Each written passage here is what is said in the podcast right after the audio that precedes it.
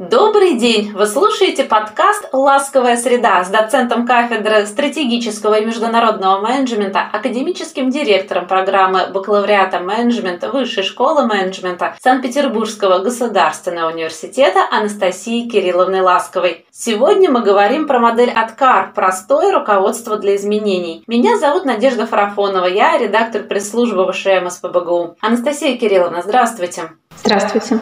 Окружающая реальность сейчас активно подталкивает предпринимателей к поиску новых возможностей и иных подходов, но мы все понимаем, что любое изменение в бизнесе или в своей жизни не так просто воплотить. Кто не обещал себе начать бегать по утрам с понедельника? И если с собой договориться так непросто, то мотивировать сотрудников делать что-то по-другому еще сложнее. Анастасия Кирилловна, может быть, научный подход может нам помочь с воплощением необходимых изменений? Научное направление, касающееся изменений, Э, зародилась достаточно давно. То есть это явление не новое. Еще в 1950-х годах началось активное движение в научной сфере, где как раз изучали, а, собственно, а как более эффективно проводить изменения в организациях, как помогать сотрудникам меняться и что сделать, чтобы а, те изменения, которые хотят воплотить руководители, были успешны.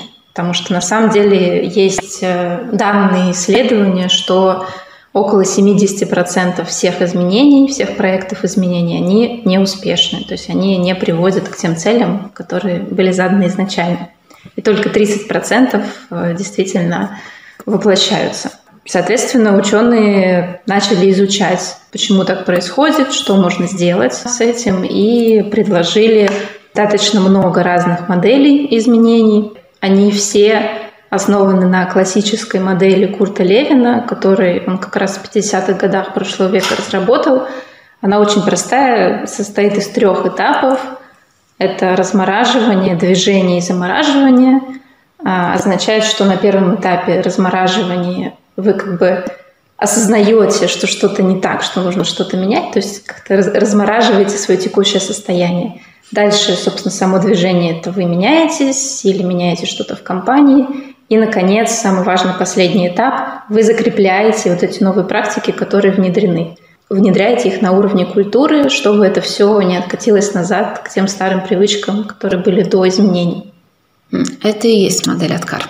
А, нет, модель Откар основана на вот этой классической модели Курта Левина, то есть сами авторы Откара, они не скрывают, что они взяли за основу а, трехэтапную модель Левина и, собственно, добавили, скажем так, компонент персоналистический. А в чем специфика, да, и, наверное, уникальность модели Откар в том, что до нее все смотрели в основном на организационные изменения на уровне компании. Модель Откар была придумана генеральным директором компании Prosi Change Management. Это самая известная консалтинговая фирма, которая занимается как раз подготовкой так называемых менеджеров изменений или проектных менеджеров как раз к тому, чтобы они управляли изменениями в организациях. И эта компания, у нее достаточно большой опыт работы с крупными компаниями, с крупными проектами разных изменений. Они проанализировали свой опыт. Там где-то больше, чем 700 компаний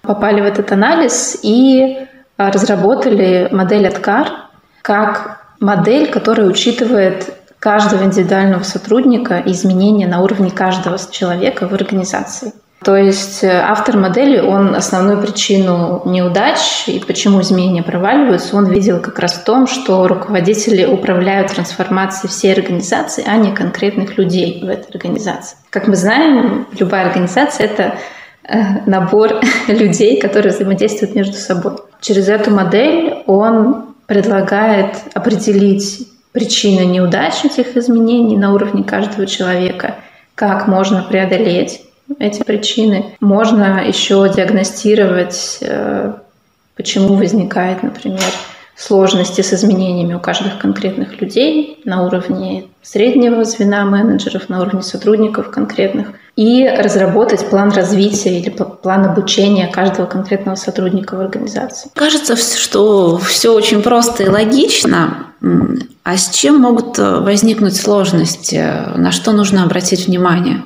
Если мы посмотрим на саму модель, она называется «Откар» по аббревиатуре по первым буквам. Первая буква А означает awareness, это осознание необходимости изменений. Вторая буква D – desire, то есть желание что-то изменить. Третья K – knowledge от английского, это знание о том, как конкретно проводить эти изменения, что нужно сделать. Следующее A про способности, ability, внедрять то или иное изменение. И последнее R — это reinforcement, то есть закрепление тех изменений, которые произошли. Чаще всего проблемы на первой букве, то есть на уровне осознания необходимости изменений. Большинство изменений в организациях, они, э, особенно таких стратегических, да, и крупных, они идут сверху от руководства, либо от топ-менеджеров, и не всегда до сотрудников доносится, а зачем это все нужно. Либо предприниматель, либо руководитель организации имеет свое видение на развитие компании, вот ему вдруг пришло в голову что-то кардинально поменять, и он начинает это делать, не объяснив людям вообще, аж зачем это им, зачем это каждому конкретно человеку нужно. Ну и с личными изменениями то же самое. То есть, э, да, можно заявить, что мне хочется начать бегать по утрам или перестать пить кофе. Это вот моя боль. Но пока ты не осознаешь, а зачем тебе это нужно, там не потому что так сказал какой-то популярный коуч или великий блогер или еще кто-нибудь, а зачем именно тебе нужно вот это поменять, то ничего не произойдет. То есть, может быть, какое-то время, да, это новая привычка, будет интересно и классно, и ты будешь это делать, но потом все вернется назад. И вторая сложность на уровне второй A, на уровне способности. Это на самом деле про то же самое. Например, вы там хотите сесть на диету, да, либо начать заниматься спортом. Осознали, что вам это очень нужно, вы очень хотите там похудеть к лету, не знаю, еще зачем-то, для здоровья нужно. Вы знаете, как это делать, то есть надо просто больше двигаться, меньше есть. Никакой сложной науки в этом нет. Но а, почему-то вы этого не делаете. То есть осознание есть, желание есть, знание есть, но способности не возникает. То есть вы этого не делаете. Сегодня идет дождь, поэтому можно утром не пойти на пробежку, ну и так далее. Так а что же делать? Как я это а, использовала в своем примере с кофе, ну вот у меня есть желание пить меньше кофе.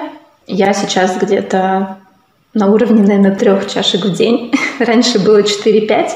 Мне хочется максимум две. То есть одну-две и я как бы осознаю необходимость, что мне это нужно для здоровья, у меня есть желание поддерживать эту привычку. Собственно, я знаю, что нужно делать, да, и как раз у меня проблема на уровне способности придерживаться этих знаний. Когда вы понимаете, что у вас проблема, можно прям сесть и оценить вот эти все пять компонентов, э, осознание, желание, знание, способности и закрепление по пятибалльной шкале. Прям садитесь и оценивайте. Вот э, я осознаю необходимость этих изменений по шкале от 1 до 5. Ну, допустим, 4. А есть у меня желание их внедрять, очень сильное желание, я ставлю пятерку. А знание есть того, как это делать? Ну, возможно, что-то я еще не знаю, поставим 4 балла. Да? Способность. А здесь, наверное, двоечку мы поставим, потому что не получается постоянно этой привычке следовать. Ну и закрепления его нет, то есть там вообще единица. Если мы посмотрим, у нас получилось 4, 5, 4, 2, 1, увидим, что проблемы, собственно, на первом шаге, да, потому что желание выше, чем осознание. То есть как хочется, но, возможно, не до конца понятно зачем. И проблема со способностью внедрять. То есть нам становится понятно, с чем работать. Нужно, во-первых, сесть и для себя ответить на вопросы, зачем мне все-таки это нужно, и прям разложить, да, как бы рационально, что даст это изменение. Вот у меня будут такие-то выгоды, да, э, чтобы убедить наш мозг э, в том, что это нужно, потому что он такой, э, в его природе, в общем, сопротивляться любым изменениям, и мы от этого никуда не уйдем. Ну и раз проблема со способностью, значит, можно прям а, использовать какие-то популярные инструменты, там тот же трекер привычек завести, где отмечать, э, а как часто вы соблюдаете то, собственно, что вы хотите поменять. А, это если говорить про личные изменения. А на самом деле с организационными примерно такая же история. Что может сделать руководитель? Попробовать использовать этот инструмент на сотрудниках, применительно к тому изменению, которое он хочет внедрить. Можно анонимно, можно не анонимно, зависит опять же от уровня доверия в организации и от того, какой результат вы хотите получить и объясните ли вы сотрудникам, зачем это нужно. Собственно, собрав э, вот эти вот оценки людей по этим пяти компонентам, можно понять, где у кого проблемы и работать с ними точечно.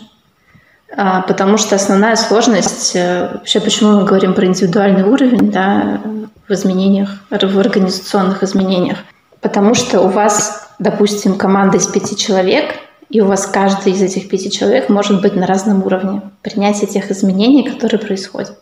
То есть кто-то еще, ну, допустим, новый проект, он уже месяц длится, вы уже месяц над ним работаете и решили вот замерить по откару каждого человека.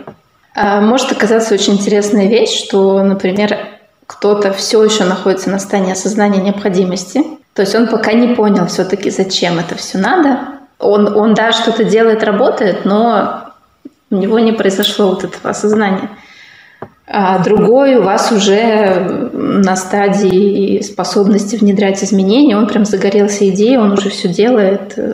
Месяц только прошел, а он уже на четвертой да, стадии. Кто-то, наоборот, считает, что ему не хватает знаний, чтобы начать делать те изменения, которые вы хотите, чтобы он делал ну и так далее. То есть у вас каждый отдельный человек может быть в один момент времени на разной стадии. И как же их сам подтянуть к единому чему-то? Ну вот э, для этого и нужно оценить, да, то есть, например, э, если вы оцениваете там свою проектную команду, либо даже там своих заместителей, допустим, по разным направлениям, да, э, вы понимаете, что вам нужно сделать и какие инструменты дать этим людям, чтобы как бы продвинуть их дальше. Понятно, что если человек все еще находится на стадии осознания необходимости, а здесь вам нужно либо лично с ним как-то поговорить, либо попросить кого-то объяснить ему, зачем это все нужно. То здесь зависит тоже от конкретного сотрудника. Да? Кто-то лучше понимает э, там подробные письма с аналитическими отчетами, кто-то лучше понимает разговор тет-а-тет. Да? Если проблема со знаниями, со способностями, э, здесь обычно помогает обучение. Вот, собственно, именно для этого используется откар, в управлении изменениями во всей организации. Но бывает же так, что сотрудники прям намеренно э, саботируют процесс изменений и не согласны с ними. Что делать в этом случае? Скажем так, в литературе очень популярен такой э, подход, э, обычно называют преодоление сопротивления изменениям. И вообще очень эта фраза часто используют сопротивление изменениям. А мне она не до конца нравится, потому что я понимаю как на уровне мозга работает э, эта наша история про изменения. То есть зачастую человек может даже не осознавать, что он сопротивляется, это просто его, ну, скажем так, внутренние процессы. Мы, мы все так работаем, просто кто-то более гибкий, кто-то более адаптивный, может быть, пережил в жизни больше изменений, поэтому ему проще адаптироваться. Но в любом случае это сложно для каждого. Здесь просто нужно проявить больше понимания и терпения. Потому что любой человек э, со временем, а, если вы дадите ему это время на осознание того, что изменения неизбежны, скажем так, они в любом случае произойдут, и объясните, что для него это будет только в плюс, обычно работает. И здесь э, даже не то, что сопротивление, здесь просто нужно время убедить каждого сотрудника, в зависимости от того, там, на какой он стадии находится, в том, что ему это будет в пользу и что это действительно нечто новое и интересное. Конечно, есть э, примеры, скажем так, случаи э, таких коллег, э, их еще называют чертями. Да, обычно их не очень много в организации, но они прям намеренно всех подстрекают либо этого не делать, да, того, что запланировано в компании, Либо, может быть, наоборот, э, настраивают всех против изменений. То есть они говорят, да это вообще не нужно, зачем? А, здесь есть разные тоже варианты, как с этими людьми работать. Э, но я, наверное, не буду углубляться, это отдельная тема.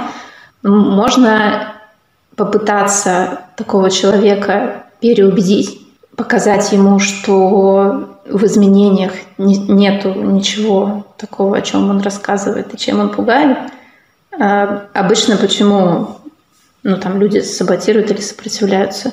Боятся, что либо они потеряют какой-то статус в компании, либо они станут не нужны. Вообще все, все вот эти скажем так, проблемы с внедрением изменений, они все идут из психологии, из каких-то а, личностных историй, поэтому как раз, чтобы понять, в чем проблема, и нужно анализировать на индивидуальном уровне, что происходит с человеком. Но если такого не получается, то есть вы понимаете, что здесь не поможет ни переубедить, ни показать какие-то преимущества в том, что происходит, вообще ничего не работает, то, конечно, с таким человеком лучше расстаться. Может быть болезненно, особенно если это тот, кто работает в компании давно и много ей принес хорошего в свое время. Но э, в итоге это все пойдет на благо. Потому что если вы этого не сделаете, опять же, изменения провалятся, ничего не произойдет. Ну, я думаю, подробнее на эту тему мы еще поговорим, потому что она очень интересная. Хочу вернуться к самому началу разговора про то, что 70% изменений оказываются неуспешными. А, так все-таки почему? Потому что неправильно выбрана модель их воплощения или просто само, ну, сами изменения не очень удачные? И так бывает, и с этим нужно смириться. На самом деле основной причиной неуспешности является то, что изменениями не управляют. А кажется почему-то, что достаточно объявить всем на общем собрании, что вот, не знаю, у нас теперь новая стратегия, мы теперь движемся в новом направлении, либо достаточно просто, если вы руководитель, написать письмо о чем-то, и все сразу люди с радостью побегут и будут делать то, что вы им скажете. А так, к сожалению, это не работает. А, или к счастью, потому что любые изменения, они несут в себе изменение поведения людей. А это, как мы уже выяснили, самая сложная история. Известно это давно, но до сих пор есть проблемы вот с этим управлением изменениями, просто потому что кажется, что это легко. Кажется, что легко именно по причине, а, скажем так, разности нас как людей – то есть, э, как я уже сказала, кто-то более адаптивный, кто-то быстрее меняется. И, например, а, есть люди, которые с радостью используют какие-то новые технологии, да, пробуют э, разные новые продукты. Понятно, что они быстрее примут новую идею и будут вас поддерживать и быстрее меняться. Но большинство людей, они находятся на серединке, скажем так. Да, вы можете их убедить, и тогда они начнут меняться. Но если просто им сказать, что вот теперь мы бежим не в эту сторону, а в другую, а, скорее всего, они просто скептически на вас посмотрят и пока подождут, а вдруг он передумает, и мы никуда не побежим, ну зачем нам напрягаться что-то делать? Вот, собственно, понимание того, что мы все разные, и мы по-разному реагируем на разные вещи, и на изменения в том числе, а, это поможет, я верю, повысить уровень успешных изменений в организации. Спасибо огромное за интересный разговор. Мы обязательно его продолжим. Всем до свидания. До свидания.